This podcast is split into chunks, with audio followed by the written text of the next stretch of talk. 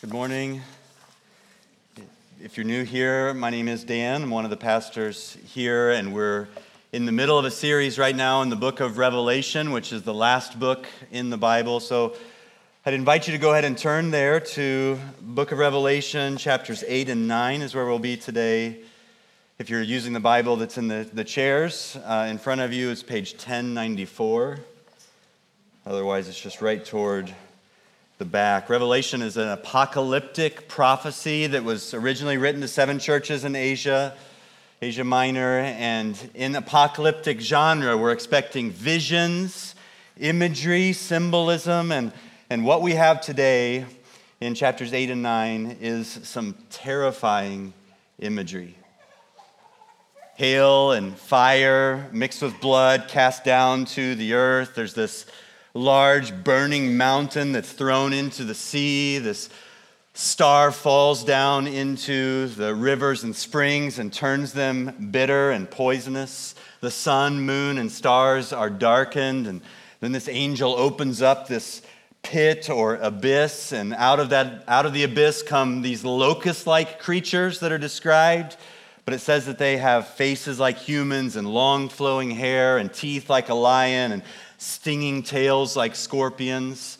And then there's this image of this vast army that's, that's coming, led by angels, and uh, they're riding on these horses that have lion like heads and snake like tails again. And so the imagery here that John is describing for us is meant to evoke a response. But I want to argue today that it's, it's not only meant to inspire fear, but also confidence and hope and worship as we see God's mercy. So, in, in this passage, we see God's just judgments and his saving mercy. So, that'll be the theme of this sermon today God's just judgments and his saving mercy should move us to repent and turn to him in worshipful gratitude. His just judgments and his saving mercy move us to repent, to turn away from everything else, turn to him in worshipful gratitude. But this is a tricky passage, and I think it will help us to get just a little bit of review of where we've been so far, leading up to these trumpet judgments that we're going to read about. Revelation 1 through 3 opens by giving, giving us this vision of Jesus, the Son of Man, in all um, splendor and glory, and he tells John to write these letters to seven churches. And that this introduces us to a little bit of the crisis that's going on in these churches, showing us that, that Jesus is, is warning them and strengthening them and fortifying them, saying, don't, don't give in, don't give up, don't give in to false teaching or the, the moral corruption and temptations of this world. Don't, don't give up when trials and, and persecution comes. So this crisis is introduced, but then chapters four and five give us this scene of God in his throne room, showing that he is sovereign. He's, he's not worried about this crisis. He's not worried about what the church is going through uh, as if it's taking him by surprise or he doesn't know how to handle it. No, this shows us God is sovereign over all things, that he, he will finally defeat evil and bring about the new creation.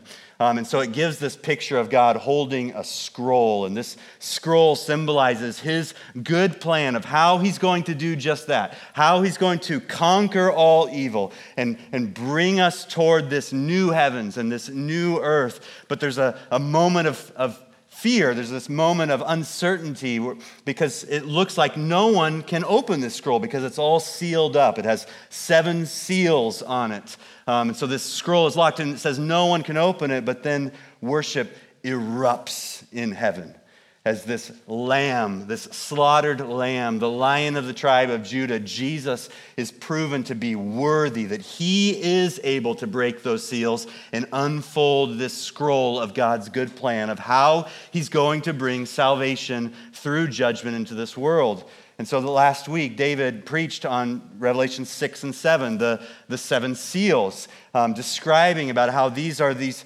um, trials and difficulties sufferings that this world is experiencing in between Christ's first coming and Christ's second coming, and showing us that as believers, we do not have to fear because God will cause us to persevere. He will protect us, He will help us to endure all of these difficulties. But in Revelation, there are three cycles of these judgments. This is what starts to get tricky as we go through, but I think it'll help us just to get this in our minds. There's seven seal judgments, and then seven trumpet judgments, and then seven bowl judgments. And what's on the screen now is how every one of them ends. And they all end with the same similar language. There's this storm imagery of peals of thunder, rumblings, flashes of lightning, and an earthquake. Flashes of lightning, rumblings, peals of thunder, an earthquake, and severe hailstorm. Flashes of lightning, rumbling, peals of thunder, and a severe earthquake. It seems like John's pointing all of these, these judgments, all these cycles are ending with the final judgment that comes at the second coming. And so, not for us to understand these as just strict chronological order, that the, the trumpet judgments that we look at today, John's actually circling back to tell this story again from a different perspective um, how God is blasting these warning trumpets, these warning judgments. So I think this is a good way to think of these three cycles.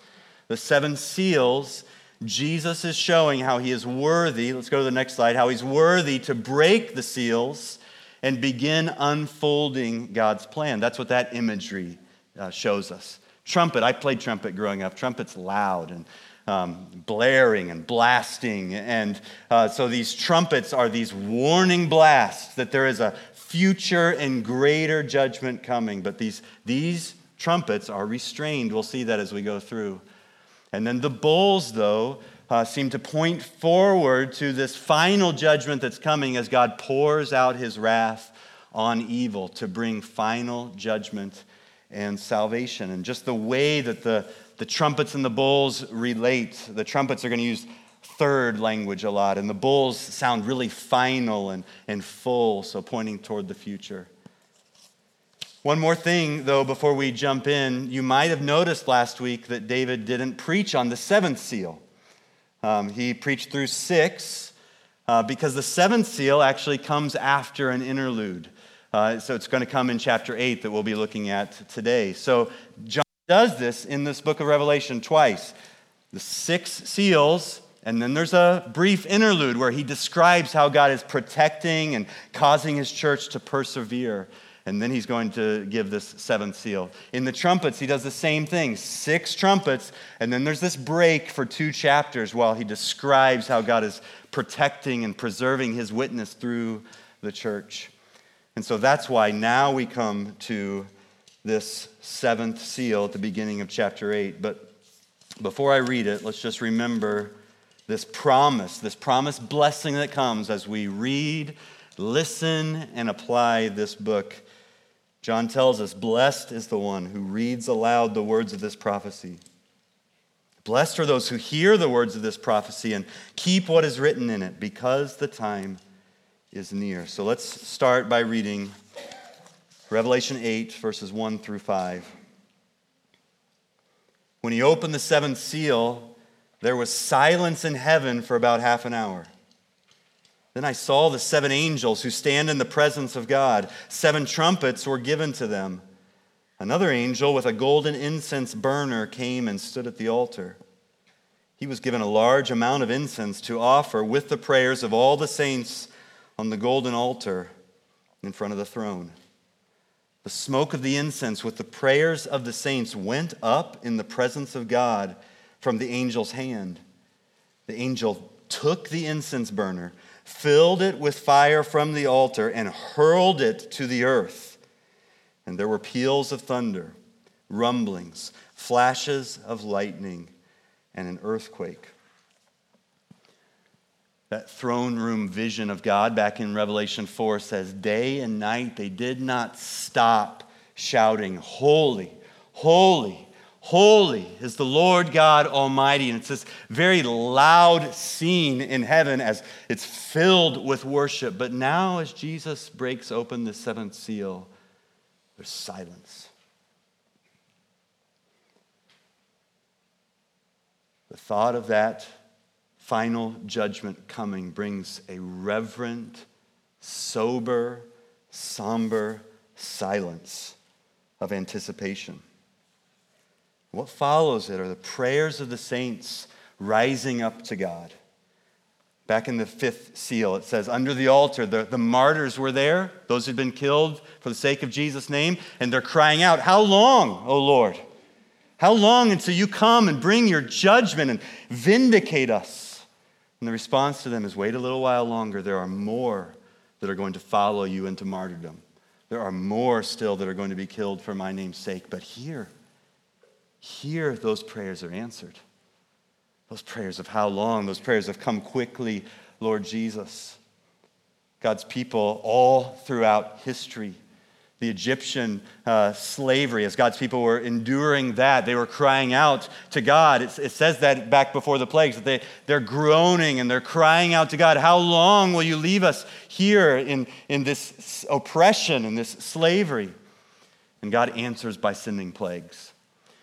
God's people are exiled uh, in, in Babylon. They're crying out, Lord, set us free, return us to our home. God's people all throughout the Old Testament, they're crying out for a Messiah. Come, save us. Send this promised one, this snake crusher. And, and, and, then, even after Jesus came, as they're under Roman persecution here at this time, they're, they're crying out, How long, O Lord? Christian martyrs throughout history uh, Christian martyrs even today, uh, and who are being persecuted and tortured in North Korea and Afghanistan and China and other places in the Middle East and in Africa. Uh, the, in, in, the history of America, the black slaves were, were known for, for crying out this prayer let justice roll down like the waters as they're praying for God to bring freedom from their oppression and to bring vindication. Today in Ukraine, as Christians experience war, they cry out, Come quickly, Lord Jesus, and bring your peace. And, and you've probably prayed this. In, in the darkest times, in the most difficult times, as you experience what feels hopeless, the pain that cuts so deep, whether it's relational, in your family, um, emotional, spiritual, financial, physical, these problems that we experience that seem to just drag on, and you're praying, Thy kingdom come. Come quickly, Lord Jesus. And these are, these are good and right prayers for God's people to pray, and they, they are being heard. This, this passage tells us they're piling up right now in this incense burner, and they're going to be offered up to God. He is hearing them, and He is going to answer them. He is going to act. And, and we see right here that at the second coming of Jesus, this final answer of vindication where he conquers evil, where he comes in judgment and brings salvation. This is the answer to all these prayers. So we can cling to that in hope. But the way that John tells us, he, he kind of overlaps the seals with the trumpets. And he's telling us, yes, in the future, there is coming a day when these prayers will be fully answered but I think even now, these trumpet judgments shows us God's answer, partial answers to these prayers. These prayers for him to come and to act. So let's look at the, the trumpets then. We'll start reading in verse 6. Here's the response to these prayers. It says, Then the seven angels who had the seven trumpets prepared to blow them. The first angel blew his trumpet, and hail and fire mixed with blood were hurled to the earth. So a third of the earth was burned up, and a third of the trees were burned up. All the grass was burned up. Second angel blew his trumpet, and something like a great mountain ablaze with fire was hurled into the sea. So a third of the sea became blood. A third of the living creatures in the sea died. A third of the ships were destroyed. The third angel blew his trumpet, and a great star blazing like a torch, fell from heaven. It fell on a third of the rivers and springs of water. The name of the star is wormwood, and a third of the waters became wormwood. So many of the people died from the waters because they had been made bitter. The fourth angel blew his trumpet, and a third of the sun was struck, a third of the moon, and a third of the stars, so that a third of them were darkened. A third of the day was without light, and also a third of the night. So I looked and heard an eagle flying high overhead, crying out in a loud, loud voice Woe! Woe! Woe to those who live on the earth because of the remaining trumpet blasts that the three angels are about to sound The fifth angel blew his trumpet. I saw a star that had fallen from heaven to earth. The key for the shaft to the abyss was given to him. He opened the shaft to the abyss, and smoke came up out of the shaft like smoke from a great furnace, so that the sun and the air were darkened by the smoke from the shaft. Then locusts came out of the smoke onto the earth, and power was given to them like the power that scorpions have on the earth. They were told not to harm the grass of the earth or any green plant or any tree, but only those people do not have God's seal on their foreheads. They were not permitted to kill them, but were to torment them for five months. Their torment is like the torment caused by a scorpion when it stings someone. In those days, people will seek death and will not find it. They will long to die but death will flee from them. The appearance of the locusts was like horses prepared for battle. Something like golden crowns was on their head. Their faces were like human faces. They had hair like women's hair. Teeth were like lion's teeth. They had chests like iron breastplates. The sound of their wings was like the sound of many chariots with horses running into battle. They had tails with stingers like scorpions, so that their tails they had the power to harm people for five months. And they had as their king the angel of the abyss. His name in Hebrew is Abaddon, and in Greek he has the name Apollyon. The first woe has passed. There are still two more woes to come after this. The sixth angel blew his trumpet. From the four horns of the golden altar that is before God, I heard a voice say to the sixth angel who had the trumpet, Release the four angels bound at the great river Euphrates. So, four angels were prepared for the hour, day, month, and year. They were released to kill a third of the human race. The number of mounted troops was 200 million. I heard their number. This is how I saw the horses and the riders in the vision. They had breastplates that were fiery red, hyacinth blue, and sulfur yellow. The heads of the horses were like heads of lions, and from their mouths came fire, smoke, and sulfur. A third of the human race was killed by these three plagues by the fire, the smoke, and the sulfur that came from their mouths. For the power of the horses is in their mouths and in their tails, because their tails, which resemble snakes, have heads that inflict injury. Hear this summary, verse 20. The rest of the people who were not killed by these plagues did not repent of the works of their hands to stop worshiping demons and idols of gold, silver, bronze, stone, and wood, which cannot see, hear, or walk. They did not repent of their murders, their sorceries, their sexual immorality, or their thefts. I want you to turn over to chapter 11, verse 15. I'll just briefly read the seventh trumpet. The seventh angel blew his trumpet, and there were loud voices in heaven saying, The kingdom of the world has become the kingdom of our Lord and his Christ, and he will reign forever and ever. In verse 19, it says, There were flashes of lightning, rumblings, peals of thunder, an earthquake, and severe hail. This is the word of our Lord. These are intense images. If you were John and seeing this, this, this imagery, the, what, what, he's, what he's seeing here, it's, it's not like this um, video of what he's going to see happen in the future. He's getting this apocalyptic vision that's, that's describing all of these things, that's telling these realities, that's pulling a lot of the Old Testament imagery. And he's showing John, John's showing us then how God is at work in his just judgments and his saving mercy. This should move us to repent. Turn to Him in worshipful gratitude. So, we're going to look through two main sections, two main ways of seeing this His just judgments, and then we'll come back and look through it again for His saving mercy. So, His judgments first.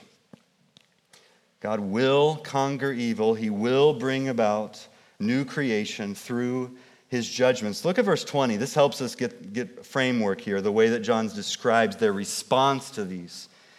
He says, The rest of the people who were not killed by these plagues did not repent of the works of their hands to stop worshiping demons and idols. They did not repent of their sins. So, the appropriate response to these trumpet blasts, these judgments, would be repentance. In the Exodus story, it says that these plagues that were sent uh, on God's people were, sent to show the folly of their gods, to show that Yahweh is the one true and living God, to, to turn away from following the sun god and these other gods of nature and the firstborn and, and all these things, to turn away from all of that and to put their trust in Yahweh, that He is the true God. He's, he's greater than all these idols. And in that Exodus story, it says they did not repent. Pharaoh hardened his heart. And here as well, it says, John's telling us these are plagues. So he's pulling that imagery from the Exodus story.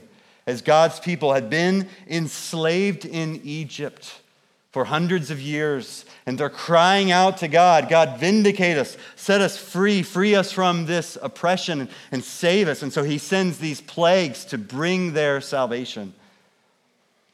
And so that helps us understand what's going on here, the way that John is telling us this vision. So let's look at trumpets one through four, seeing God's judgments.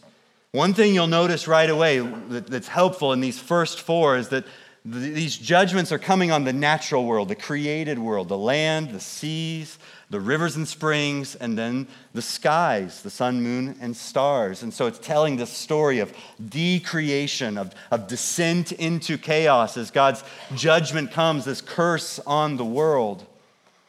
But then the way that he tells it, he's pulling these Old Testament images into our mind. So the first trumpet, where it says hail and fire come down, it's, it's this seventh plague in the Exodus story as hail and lightning come down, but John says it's mixed with blood. I think that's telling us that this is just. God's judgments are just in vindicating the blood of the martyrs. That, that's what this, these judgments are in response to. Trumpets two and three uh, point to that first Exodus plague when the Nile River was turned into blood. And John is talking about how the seas and, and the rivers and springs here are corrupted.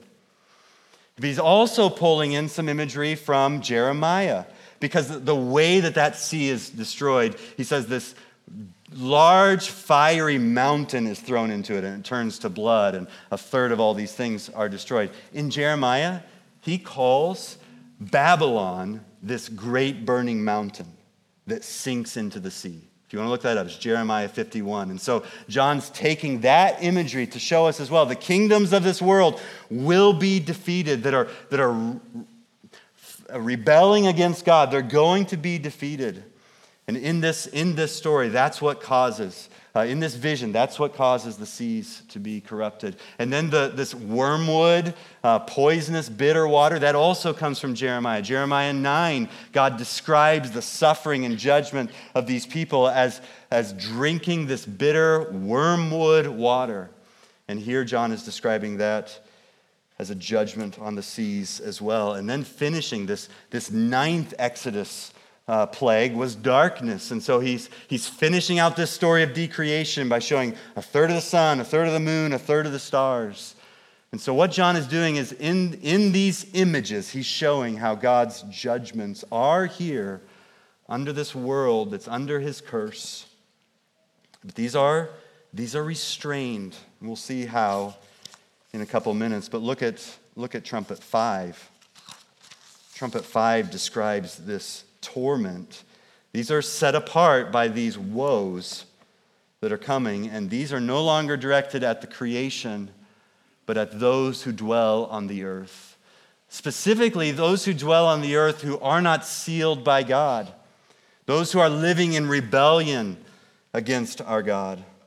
And so it describes here these locust creatures that come out of the abyss Again, John's pulling this imagery from the Exodus story. It's the eighth plague, the, the, the, locusts that come. Joel does the same thing. The prophet Joel, he actually describes this plague of locusts in Joel that have teeth like lions, that have the appearance of horses, and that sound like rushing chariots. So, John again pulling this Old Testament language, but here it seems like he's using it to describe a demonic kind of torment.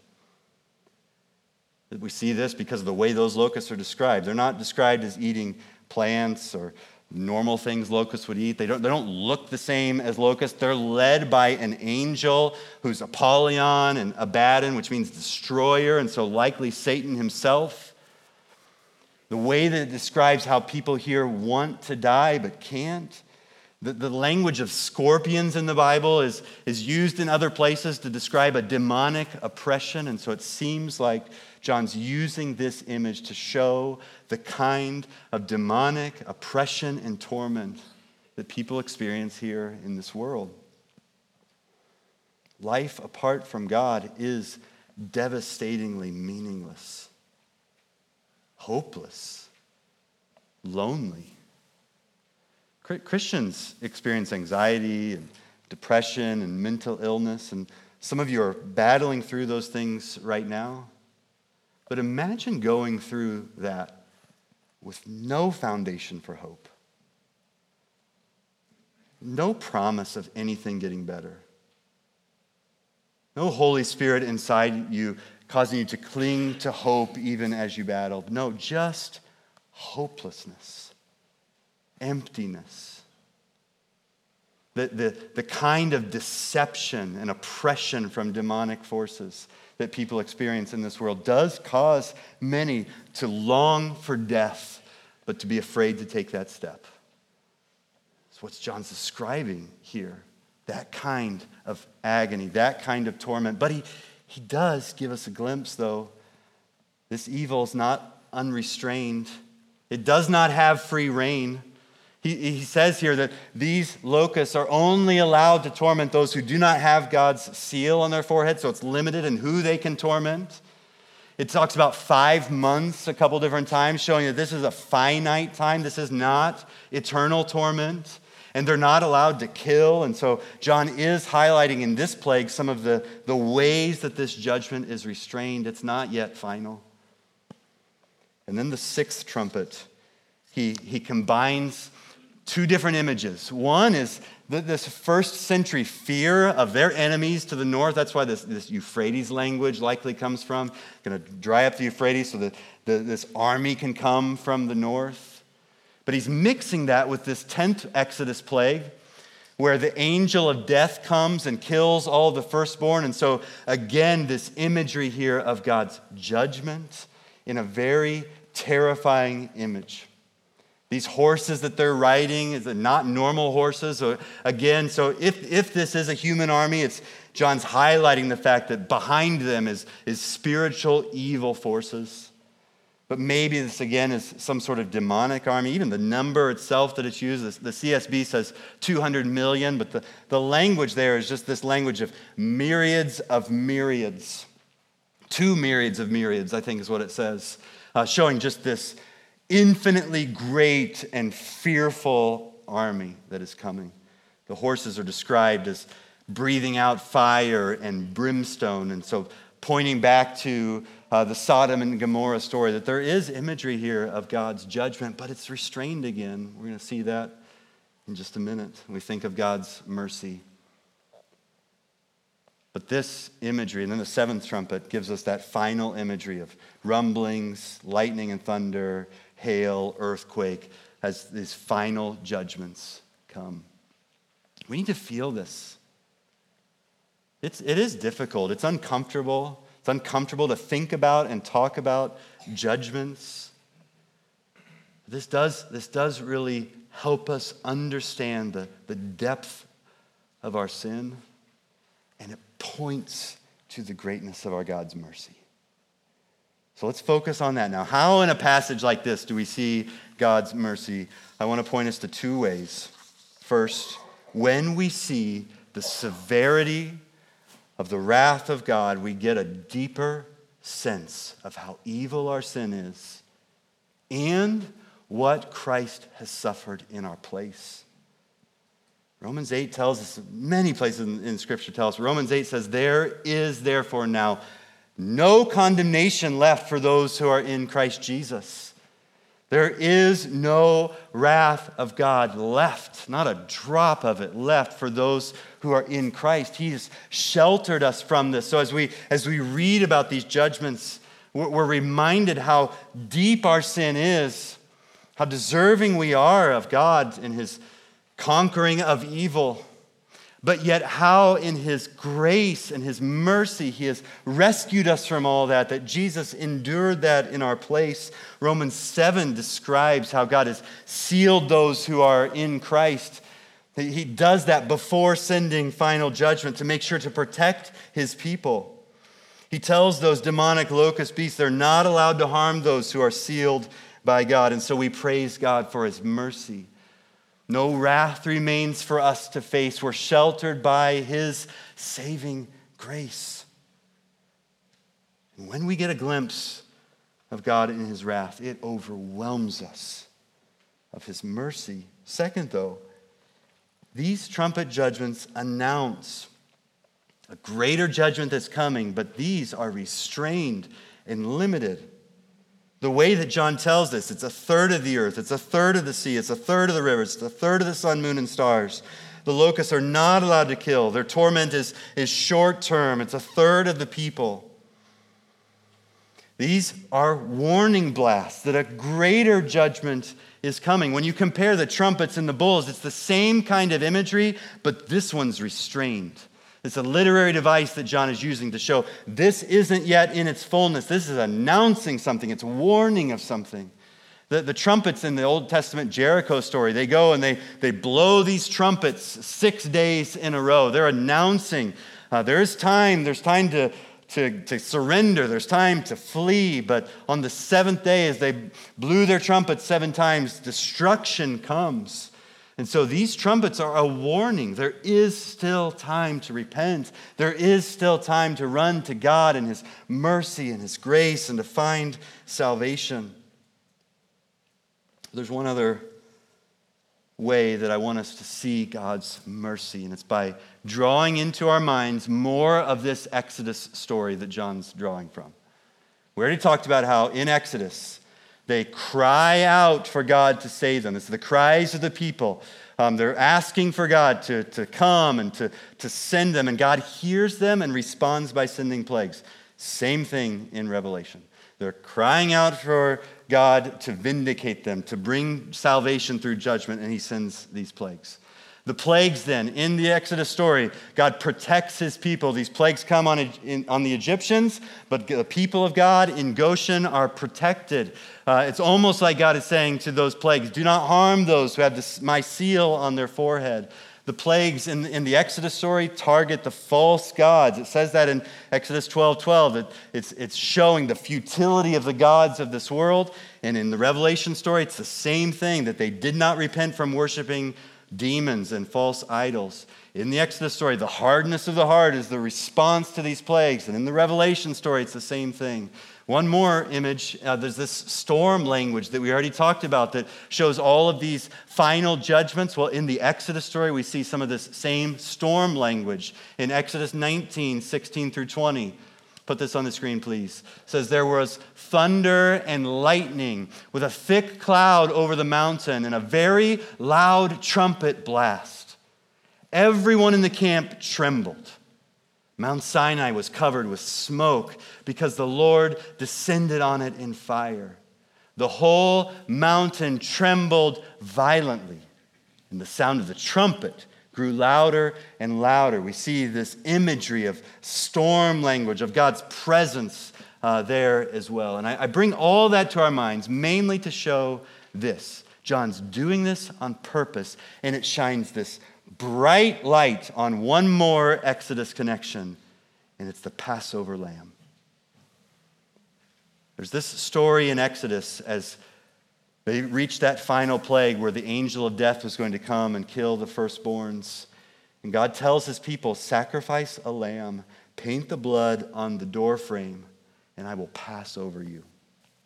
You will receive salvation through someone suffering in your place, something suffering in your place.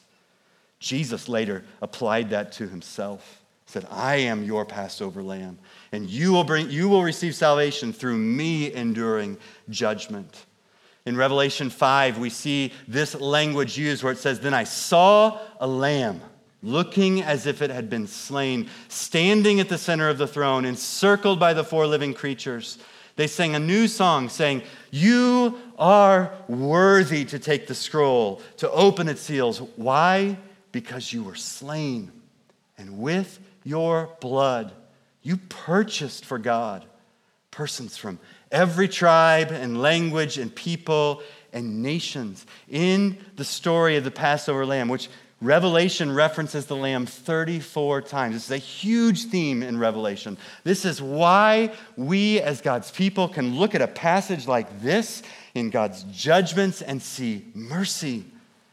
Because we don't endure these. We don't, there's not a drop of God's wrath that remains for those who are in Christ.